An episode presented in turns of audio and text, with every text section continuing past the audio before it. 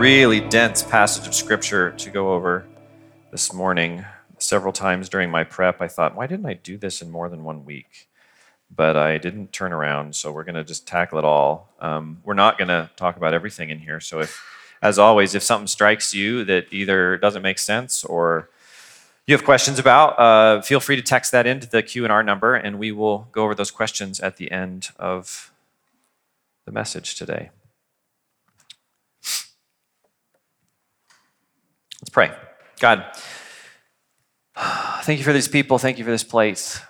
The opportunity we have to just to show up at this building and, and uh, proclaim who you are and sing your praises and give you thanks and uh, bear one another's burdens. And um, God, it's, it's just a joy. I just I pray for all of us that we would just feel how joyous it is to be um, knitted together in the family of God. Um, Lord God, you are, you are shaping us, you are growing us, you are making us into the image of your Son, and, and you're doing that. One of the primary ways you're doing that is through your word. And I just pray that that would take place this morning, that your spirit would fall on our hearts in a fresh way, that our minds would be open and tuned to who you are and in, th- in ways that we, maybe we've never thought about before. Maybe we need encouragement in. God, maybe some of us are, are wandering and, and we need to be uh, course corrected. And uh, God, we've all brought different lives into this room, and, and you are uh, mighty to minister to us as we most need. I just pray that you would do a work as we study your word. In Jesus' name, amen. So, a number of years ago, I ran the events department at the Salvation Army Kroc Center. And we had these uh, birthday party rooms that were right next to the swimming pool. And you could like rent, uh, like for like 12 or 15 kids, this kind of, you'd get cake and, and you could have your presents in the party room and then you'd all go swimming or whatever. But occasionally, um, I would get a call, because I, I managed the entire building, I would get a call for a birthday party rental in one of our larger bay rooms. And, and our, our, our bay rooms were quite a bit bigger, about the size of the room next door. And invariably, the person that needed that much space for the birthday party had a one year old. Because have you ever been to a one year old's birthday party? It's not really for the one year old, is it? It's for mom and dad and all their friends, right? Because if you need 50 people to come to the one year old's birthday party that they're not going to remember, I just have questions.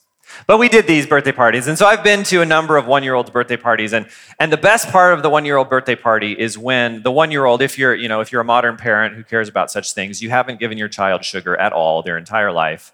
And they've turned one, and then you give them a cupcake right? And then they and they look at the cupcake and they kind of touch it and it's kind of gooey and and they're encouraged to eat the cupcake and they just kind of put it up in their mouth and when it hits their tongue their eyes just go like this and their mind is blown and they've entered into a whole new reality of life. But occasionally you get that kid who looks at the cupcake, who touches the cupcake and is all like this is sticky and tastes the cupcake and goes, What is this? And they just like push it away. Like, I'm not eating this weird thing, mom. What is wrong with you? Give me some peas. And you think, Bummer, dude, you're missing out. You are missing out on something magical. And I think what Paul is doing here is he is encouraging the Colossian church not to be the kid who rejects the cupcake, to, to really go all in with Jesus.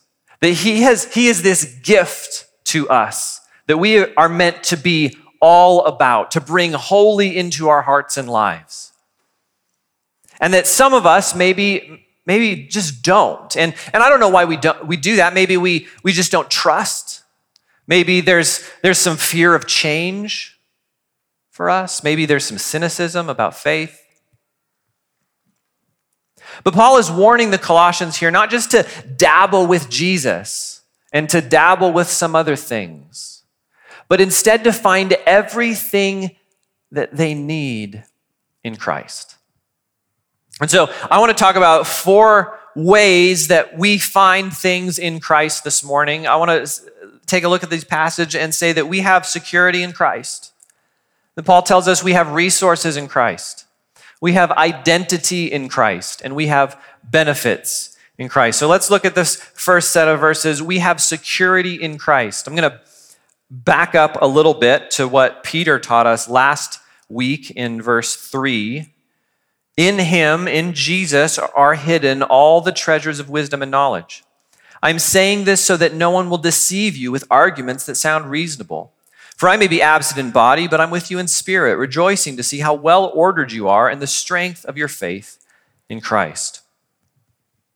So he's been riffing for a chapter already about how amazing Jesus is. We've been, we're a few weeks into Colossians, and over and over and over again, Jesus is the focus. In him are hidden all the treasures of wisdom and knowledge. But then the warning comes don't let anyone deceive you. And it's interesting that this isn't, if you read like the Galatian letter or the First Corinthian letter, Paul is upset because these churches are doing weird stuff and they need to be rebuked and corrected and realigned to the gospel. But he says, you know what? I'm, I'm excited, you guys in Colossae. You guys are doing a good job. You are faithful to Jesus. But he still warns them. And I think that's important because I look out at our church in this season. I was just talking to some people this morning, and, and, and you know, the, the question is, how's it going? And that's a weird question. I don't know. But, but I look out in the room and I see people that are meeting Jesus for the first time. I see people that are renewing their faith in Christ, that are practicing the spiritual disciplines afresh, that are having a vision of what the gospel means to their entire life that's bigger than they ever have before. And I think, wow, God is moving in this community of people. But this warning is needed even to a body of people that is flourishing. We need to hear the warning. If we are not pressing towards Christ, if we are not all in, we are drifting. There's no neutral in our spiritual lives. There is, it's the, the classic example of, of, of the river and being, being in the boat in the river. And if you are not uh, rowing upstream, you are drifting downstream. And I think some of us need to internalize that this morning. That maybe you've lived your life kind of in, in, neutral with Jesus. You've, you've just kind of, you've been a Christian for many, many years. Or maybe you've just recently become a Christian and you just kind of are sitting around. Well, there's work to be done. There's things to do. There's disciplines to pursue. There's gifts to practice. There's character to, to develop. There's community and relationship to form.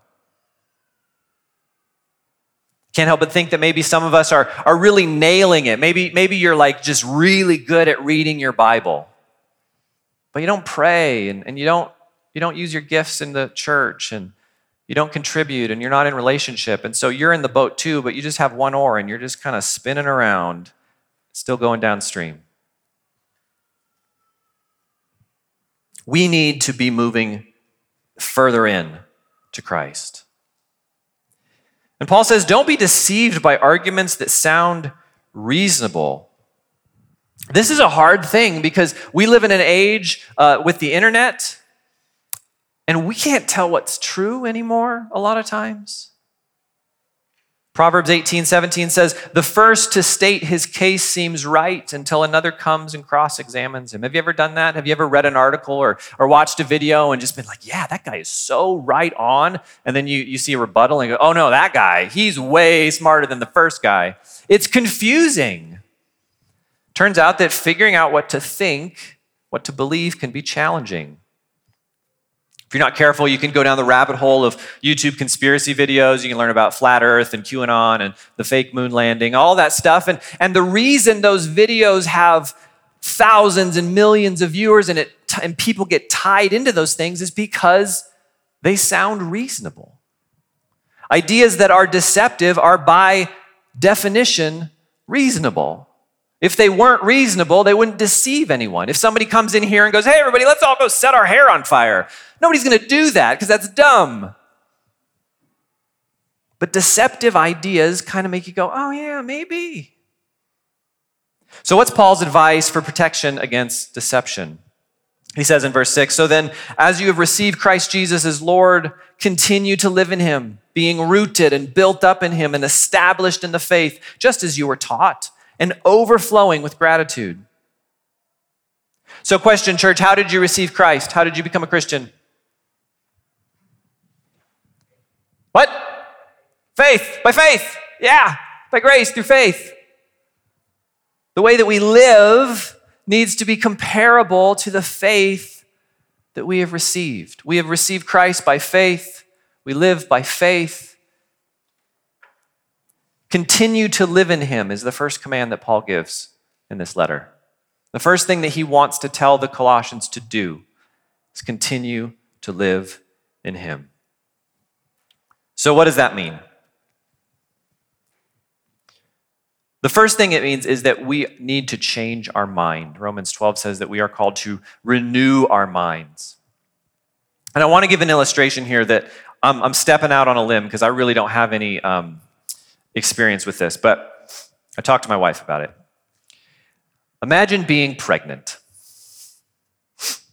Some of you have been pregnant. I believe there is a period of time, most of the time, when you find out you're pregnant, but before anything really happens, right? Maybe, unfortunately, you're gonna get sick in a little bit.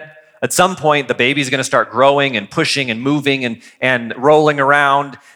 But right at the beginning, you're like, okay, I'm, I, I have a, a life inside of me. Do you wait until you feel the baby kick before you make changes to how you live? I, I, don't think so. I hope not. In my experience, you immediately kick the cat out of the house because it will, you know, poison you, and you you stop drinking alcohol and you stop drinking coffee and you start doing yoga and whatever else, and, and you are you sign up for breathing classes on day one, right? Not because you have this evidence that there is something going on in you, but because you have this, you have believed by faith that the little line on the, on the stick told you that there is a new life in you. And so, if you're like, I don't know what it means to be in Christ, the first thing you need to do is just to realize that you are in Christ. And even if you don't feel any different, even if your life doesn't look any different, even if there's no like warm, fuzzy feeling inside of you, continually reorienting your mind to going, oh, I am in Christ and Christ is in me is the first step in protecting yourself from deception. We need to internalize this reality. Christian, you are a fundamentally different creature than the person that does not have Christ. And if you're in here this morning and you're not a Christian, maybe you're maybe you're just a church person. You've been around the church for a long time or maybe somebody brought you and you wouldn't claim allegiance to Jesus even though on the outside we all look the same, on the inside, you are lacking something that God wants you to have, and that's a real relationship with Jesus and the dwelling of Christ inside of you. Uh, Pastor Thabiti Anyabwile says this Don't think of Christ as a savior outside of you doing things for you. Think of Christ as a savior inside of you doing things in you. So what is Christ doing? We're gonna we're gonna get a little geeky this morning with some grammar. I know not everybody's thing is grammar. It's not really mine either, but it's helpful here. Paul says that he gives us four words to think about. The first thing he says is that we are rooted. Let me read it correctly. We are being rooted. So, that word rooted is what's called a perfect passive. And we don't need to get into the details, but it basically means that something happened to you in the past and someone else did it. It happened to you in the past and someone else did it to you. You, as a plant, were placed in the solid ground. You were in Christ in a foundational way, and that was done to you and for you in the past as a work of God's grace. If you are a Christian this morning, Christ has completed the work of rooting you in Him already in the past. And then the question is do, do you believe that? Do you trust that Christ has saved you, that He reconciled you to God, that He made you His? This is foundationally who you are. Do you see yourself that way? The second word we have is built up. Built up is also passive, but it is present tense. Somebody else is doing something to you right now. You are being built up. Built up is it's an architectural term that Paul uses to talk often about the church. You, church, are being made into God's temple. And that's individual in one sense, but it, greater than that, it's, it's also about the body of Christ. Listen to Paul use the same language in Ephesians chapter 2. So then, you are no longer foreigners and strangers, but fellow citizens with the saints and members of God's household, built on the foundation of the apostles and prophets, with Christ Jesus himself as the cornerstone. In him, the whole building being put together grows into a holy temple in the Lord. In him, you are also being built together for God's dwelling in the Spirit. Paul says, You are being built up. And he's talking about the church. We are individual pieces of the body of Christ. For any of you that have done construction, if you've ever put up walls, if you have two walls that are um, 90 degrees to each other and you, you stand them up, they're pretty wobbly. Two by four walls, even two by six walls are kind of like, kind of jello-y when they're just nailed together top and bottom and they're just standing on the, uh, yeah, on the ground. What happens when you fire that nail gun into the side of those studs? They instantly lock together, and those two walls are really, really stiff. That's what the body of Christ is like. When we are, when we are alone, we are just kind of waving in the wind, we are wandering. But when we are together, when we are being built up as a body, that's when we get strong. So the question is do you believe that? Do you believe that you have a role to play in the community of God's people? that you are currently being built up by God for one another. Do you see yourself that way? Next, he says that we are established. This is another present passive. This is something that someone else does to you in the present right now. You are being established in the faith. How? He says, well, by being taught, by learning. Some of us are new to the faith, and, and you know, we aren't so well established. Some, some of us may, might say, like, I don't really know the Bible very well, and I'm confused about this, and that's okay. Christ is doing a work in you right now through teaching. So be teachable, be curious, ask questions, look for answers, but make sure to be humble.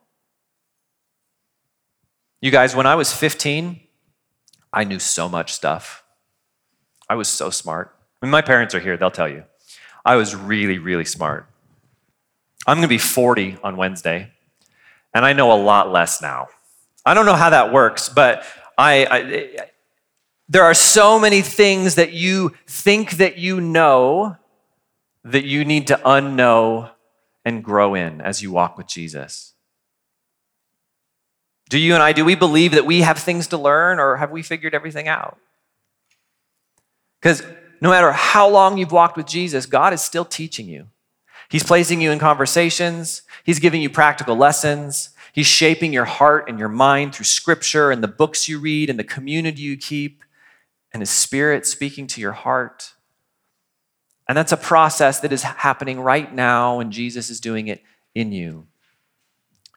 My friend Peter Lublink, who, who blessed us last week, says this He says, uh, Half of what I believe today is wrong. I just don't know what half. And I think that's a beautiful way to think humbly about the things that we know. Be a learner, be curious, be someone who allows Christ to teach you. So, this last word here, overflowing with gratitude, overflowing. Now we're changing a little bit. This is a present active verb. This means that this is happening right now, and you and I are doing it ourselves. Overflowing with gratitude. Are you thankful? Do you rejoice in Christ? Do you sing? Do you pray? Are you excited to worship God? I know everybody goes through seasons of pain and struggle, but, but is living the Christian life overall, is it a chore or is it a joy? And then is the grace and goodness and kindness and joy of the Holy Spirit actually coming out of you? Or something else coming out of you? And some of you might say, well, I'm not really that kind of an emotional person. I, I just don't really, I don't overflow with things. But here's the thing we have this bucket in the basement that's over a little leak, and um, the leak just drips every so often. Uh, and it's in the part of the basement that hasn't been remodeled yet, so don't, don't it's not affecting your children. Um, but uh, it's behind a locked door. Uh, but the humidity level in that part of the building is such that nothing ever dries out.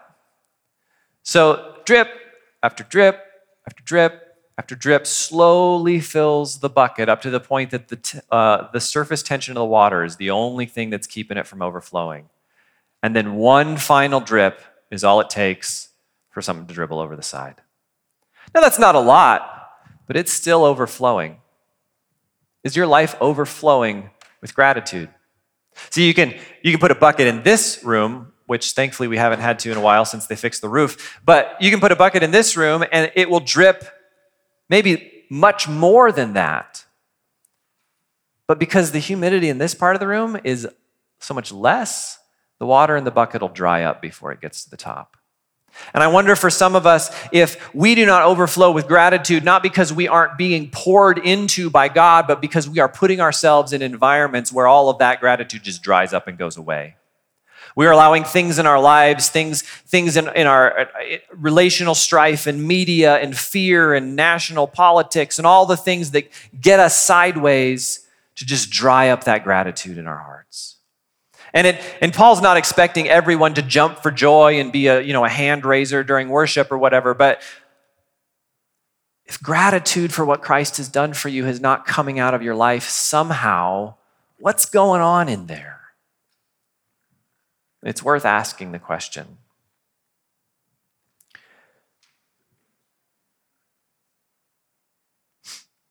So we have, we have this security in Christ. We, these are these things that He has done for us. He has rooted us and built, He's building us up and established us and called us to just overflow with thanksgiving.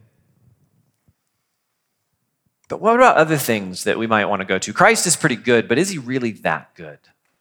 Is Christ really the best? Paul goes on to say that we have resources in Christ. In verse 8, be careful that no one takes you captive through philosophy and empty deceit based on human tradition, based on the elements of the world rather than Christ. For the entire fullness of God's nature dwells bodily in Christ, and you have been filled by him, who is head over every ruler and authority. See, there are lots of other things that we can ground our lives in besides Jesus, and Paul warns us against that. There are some kinds of philosophy out there that are not grounded in Christ, and they're dangerous. And don't get hung up on the idea of philosophy as a word. It's just a word that means to love wisdom. And there are a lot of philosophers today that do Christian philosophy that are um, trying to uh, work out rational arguments for God. And, and that's, there's nothing wrong with that. But they're are some philosophies out in the world that are dangerous. And dangerous is a big word, but Paul says that they might take you captive. That's violent language. They might grab you and pull you away. And for Paul, this is serious business. So, where do these philosophies come from? He says, first, human tradition. The thing is, like, people make stuff up all the time, and people believe them, and then the next generation believes them, and the next generation believes them, and pretty soon that's just what we all do. We just all do it. Jesus talks about this in, in Mark 7. Mark writes The Pharisees and some of the scribes who had come from Jerusalem gathered around him. They observed that some of the disciples were eating bread with unclean, that is, unwashed hands. For the Pharisees and all the Jews do not eat unless they give their hands a ceremonial washing, keeping with the tradition of the elders. When they come from the marketplace, they do not eat unless they've washed. And there are many other customs they keep, have received and keep, like the washing of cups and pitchers and kettles and dining couches. So the Pharisees and the scribes asked him, Why don't your disciples live according to the tradition of the elders instead of eating bread with ceremonially unclean hands? He answered them, Isaiah prophesied correctly about you hypocrites, as it is written, This people honors me with their lips, but their heart is far from me. They worship me in vain, teaching as doctrines human commands. Abandoning the command of God, you hold on to human tradition.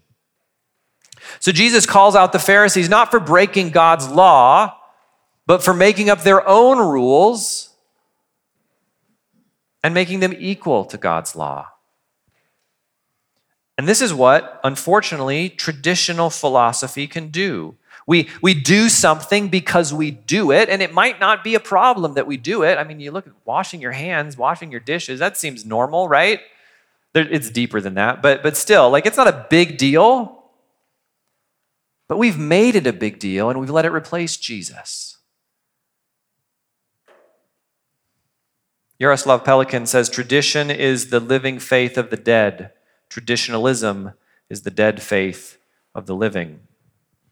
We're a part of a 2,000 year old church. Our heritage goes back thousands of years past that to the Jewish people. There are traditions that are worth holding on to. But when they take the place of Christ, they become dangerous and they can snatch us away from his goodness. When we start hearing ourselves say, This is how they used to do it, or this is how we've always done it, wave our finger at people. We have to ask, well, does that look like Jesus? But these philosophies don't just come from human tradition, they come from the elements of the world. That Greek word is the stoicheia, uh, and what I think Paul is talking about here is a group of evil spiritual beings. The stoicheia are one category of words that Paul uses to describe the spiritual world around us. He uses the same word in Galatians 4. He says, But in the past, since you didn't know God, you were enslaved to things that by nature are not God's. But now, since you know God, or rather have become known by God, how can you turn back again to the weak and worthless elements, the stoicheia? Do you want to be enslaved to them all over again? The reality, and if you've been a part of our church community for a long time, we, this comes up frequently, more frequently than you'd think in the scriptures, is that we are in the midst of a spiritual war. And while Jesus has won that war, we're going to talk about that at the end this morning, the enemy combatants are still wandering around trying to make mischief. And their intent is to destroy God's people. There's both human foolishness and malevolent spiritual power that wants to turn you from Christ, to add things to faith in Christ, to mix and match your spiritual pursuits. So, why shouldn't you do that? Why shouldn't you pursue those things? Why shouldn't you add to the gospel a little of this, a little of that? Why shouldn't you treat your faith as a religious buffet of beliefs? Because everything that God is, is found in Jesus. The entire fullness of God's nature dwells bodily in Christ. Think about that statement. Everything that God is, every spiritual power, every glorious blessing, every character uh, quality that we would ever want, everything that's the best of everything in the universe is found in Jesus.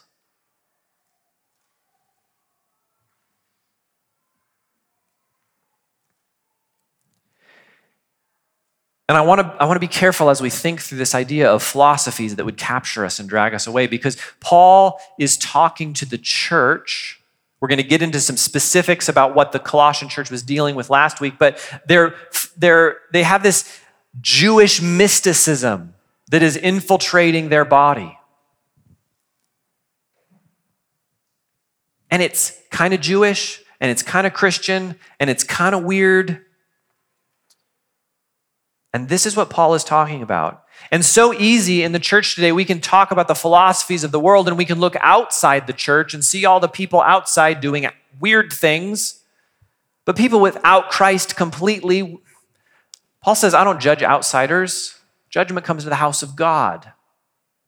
These are religious philosophies. That are, these are philosophies that sound kind of right, that they're deceptive and they kind of make sense.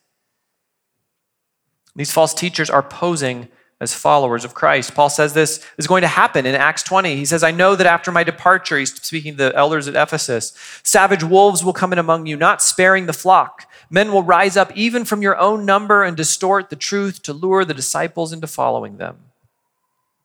So, as we think about the things that would lead us astray, don't be primarily thinking about all the bad people out there with weird ideas. Think about all the weird ideas that are polluting the church.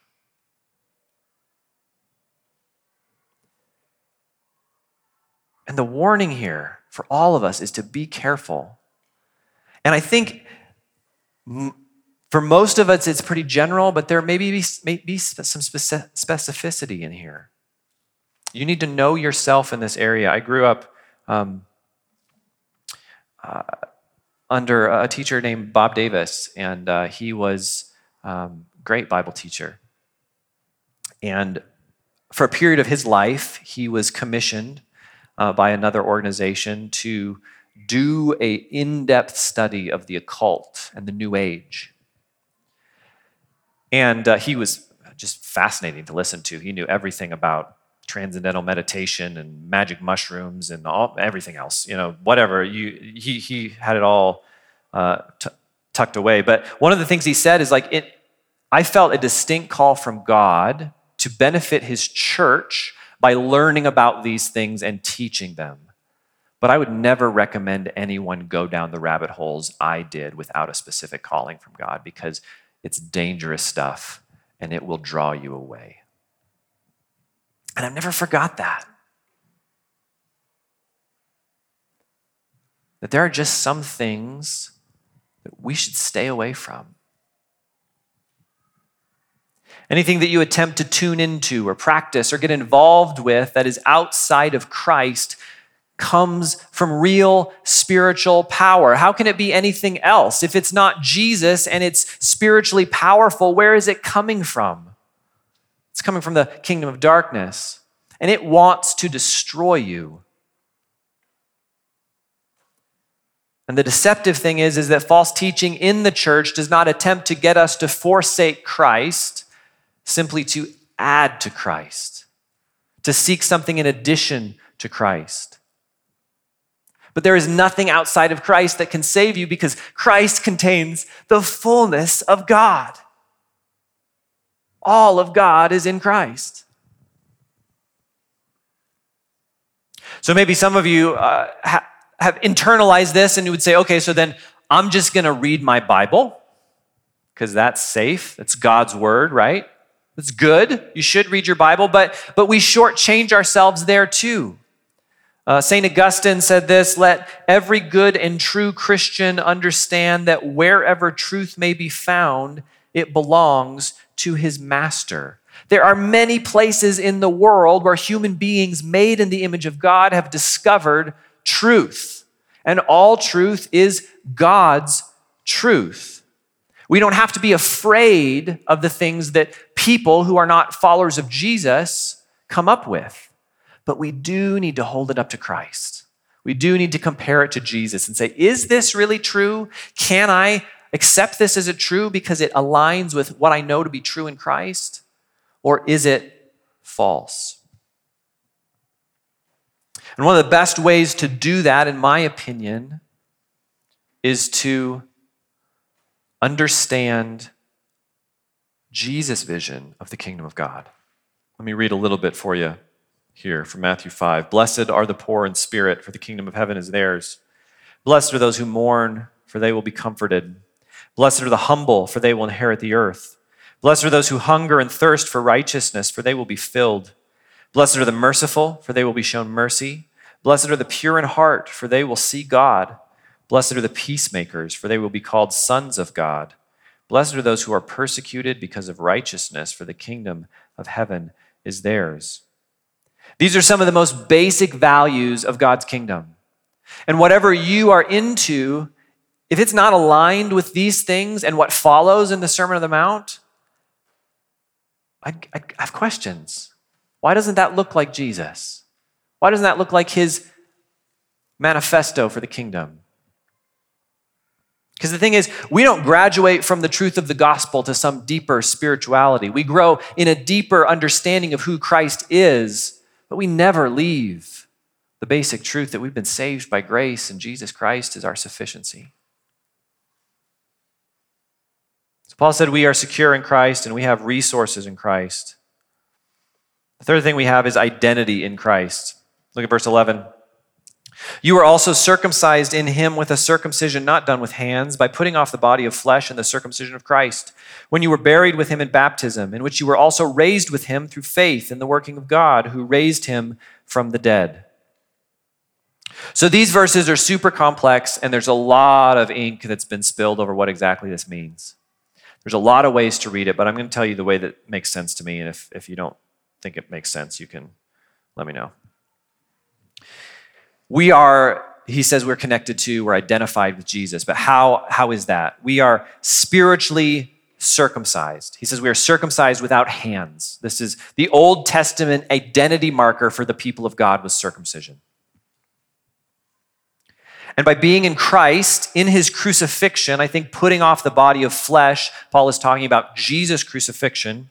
We are spiritually baptized by the Holy Spirit and identify with him in burial and resurrection by our faith. I think the best way to understand these verses is by understanding that both the circumcision made without hands and this baptism is spiritual, both as things accomplished by Jesus on the cross and things that the Holy Spirit has done to us by grace through faith. Now, there's if you have a uh, if you have a Presbyterian background, uh, this is a really good gotcha verse for infant baptism. We're Baptists, we don't do that. Um, I'm sure there's a Baptist way to handle that. Maybe that was it. But um, there's a lot of discussion about exactly what these words mean and whether they're spiritual or, or physical. And uh, whatever you come to, the point is we have been made to look like Jesus. We have been, the things that have happened to Jesus, in some sense, have happened to us. And whatever happened to Christ, in, hap- in, in that thing happening to us, lets us know that we are connected to Jesus by our very identity. All of the things that are going wrong with you, your struggle against lust or envy or pride or depression or anxiety or your lack of faith in the promise of God for the future, the power of God that raised Jesus from the dead lives inside of you. You've been identified with him, not just in his death, but in his resurrection. And if you actually internalize and believe that a dead man walked out of a tomb in Jerusalem 2,000 years ago, you should also believe that you have been given the power to overcome the things that are tripping you up today. If you are in Christ, his supernatural power is in you. You are of like type to Christ.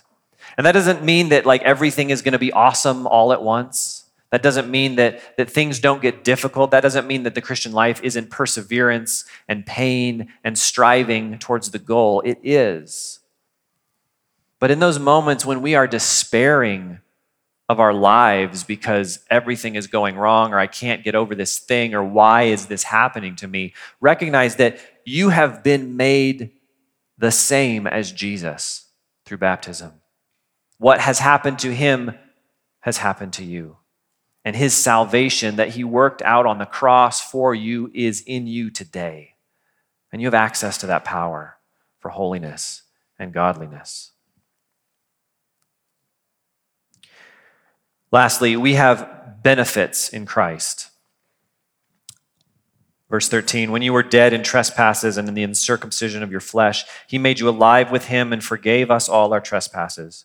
He erased the certificate of debt with its obligations that was against us and opposed to us, and has taken it away by nailing it to his cross. He disarmed the rulers and authorities and disgraced them publicly. He triumphed over them in him.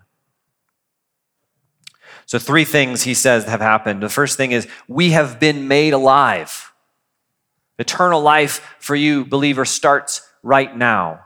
We don't wait to experience the kingdom of God someday. He is already broken into the creation through Jesus. and we've been raised to new life and been made new creations. Secondly, our debt has been erased. There's a legal status against us. We are sinners. We have broken God's law. All of us has failed to live up to God's holy and good standards. In the, in the Book of Common Prayer, there's a, a, a pretty well known confession that says, We have sinned against you in thought, word, and deed. By what we have done and by what we have left undone, we have not loved you with our whole heart, and we have not loved our neighbors as ourselves. Every person in this room can pray that if we're honest. We have accumulated this debt of sin, but Jesus has canceled that debt on the cross. And thirdly, our enemies have been defeated. Jesus' death and resurrection resulted in the de- defeat and shame of the cosmic powers of darkness. And this is something that I think we forget to talk about when we share the gospel. When we talk about the gospel, it's hugely important. Humanity is enslaved to the rulers and authorities, the dark powers of the air, and Jesus has defeated him in his cross. They no longer have claim over our lives. Paul warned us earlier not to be led captive by them, but they're still out there. But they've been disarmed. They've been paraded publicly and shamed in their defeat. And they cannot control us if we don't let them.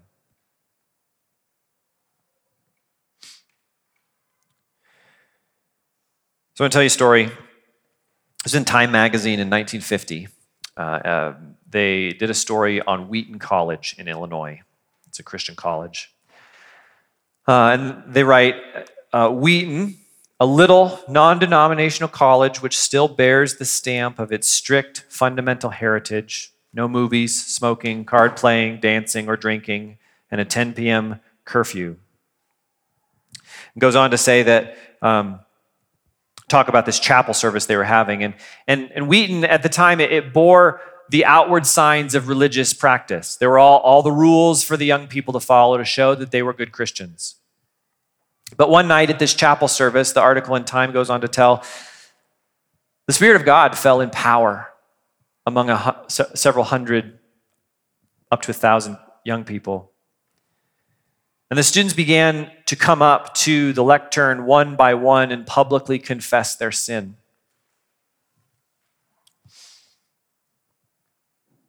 And they began, they, they confessed and they glorified God and they walked off the platform and began to reorient their hearts and lives around Christ. And this chapel service, which was supposed to last for an hour, and, and the, the, the confession was unplanned, it went on for two straight days, nonstop, just a constant stream of young people confessing sin, rededicating their hearts to Christ. And they're all at a Christian college.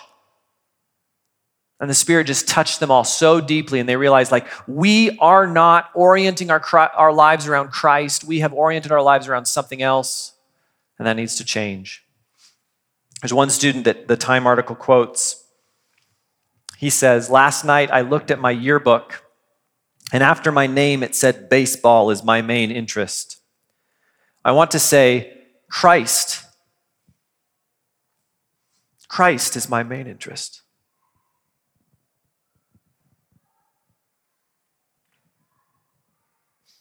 Is that what we want to say, church? Is that the kind of people that we are? Where we've got our things, our hobbies, our careers, our family, but all of those things fall away because Christ is my main interest. We have security in Christ. We have resources in Christ. We have identity in Christ. And we have benefits in Christ. And Jesus is offering us everything, his whole self, which is all that God is. And we are fools if we don't take it. Church, I want us to be people who just stuff the cupcake in our mouths and are just blown away by how amazing it is. And I hope that's what you want for your life as well. Let's do some questions.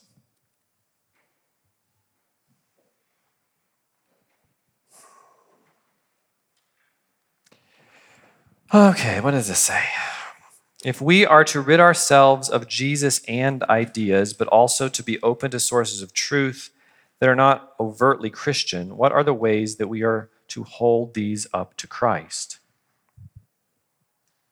Yeah, so I think I think the primary way to protect ourselves from false teaching and to hold other ideas up to Christ, like the question says, is to be saturated in what the kingdom of God is supposed to look like. And I would point back again to the Sermon on the Mount. Whether it's the Beatitudes, the kind of people that God blesses, whether it's how Christians are supposed to treat their enemies, or how Christians are supposed to treat uh, those that we have uh, are angry with, how Christians are supposed to pray or care for the poor. These things, we, if, if you've been a church person for a long time, we just kind of read these stories about Jesus, and Jesus is so nice and sweet and stuff. But like, it's actually the foundation of his government. Like, someday we will all live in a land where the Sermon on the Mount is what everybody does with their lives. And praise God for that. And so when we come across ideas, whether they're things in church or books we read or things in the news or whatever, and we hold that up and go like, wow, that guy sounds really smart, but he's a real jerk. Does that line up with who Jesus is? Maybe I should ask some questions. Maybe, maybe this practice seems like there's a lot of power there, but these people are using it to curse others does that sound like Jesus? Wow, this movement has a lot of like pomp and circumstance and they've got Bible verses everywhere, but they they talk really poorly about foreigners. The Bible's got a lot to say about how we should care about foreigners. And so I think being people that are saturated in the Word of God and the ethics of the kingdom of God, as Jesus teaches us primarily, but throughout the scriptures, that's what we need to hold everything up to. And we need to ask hard questions of the people we follow and the movements we support and go like, is that really, does that really line up with who Jesus calls us to be? Is, is this thing going to be going on when Jesus is ruling the world with a rod of iron? Can I, can I imagine that happening? And if you can't, I, it's a good, good time to ask a question Is this really coming from Christ?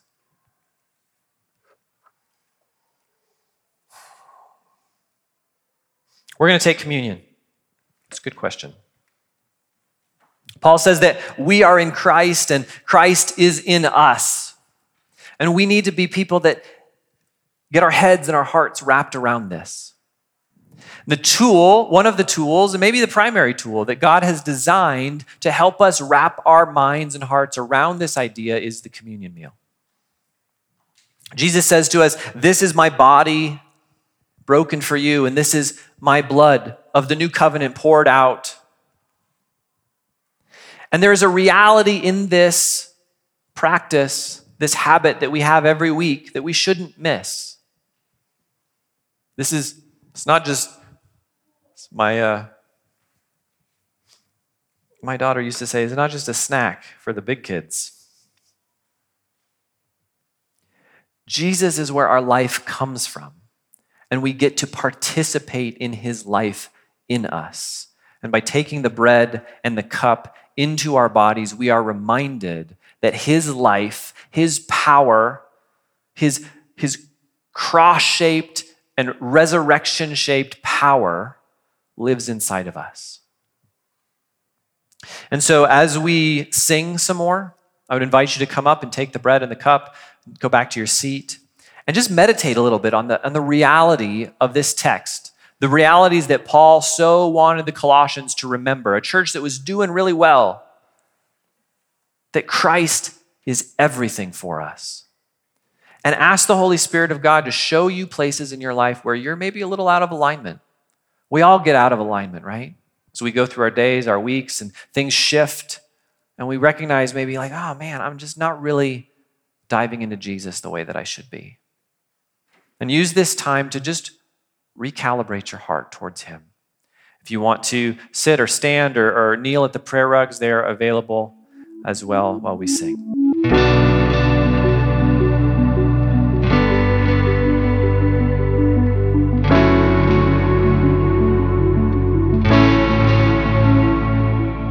You've been listening to the Revelation Church Coeur d'Alene podcast. Learn more about Revelation Church at revelationcda.com.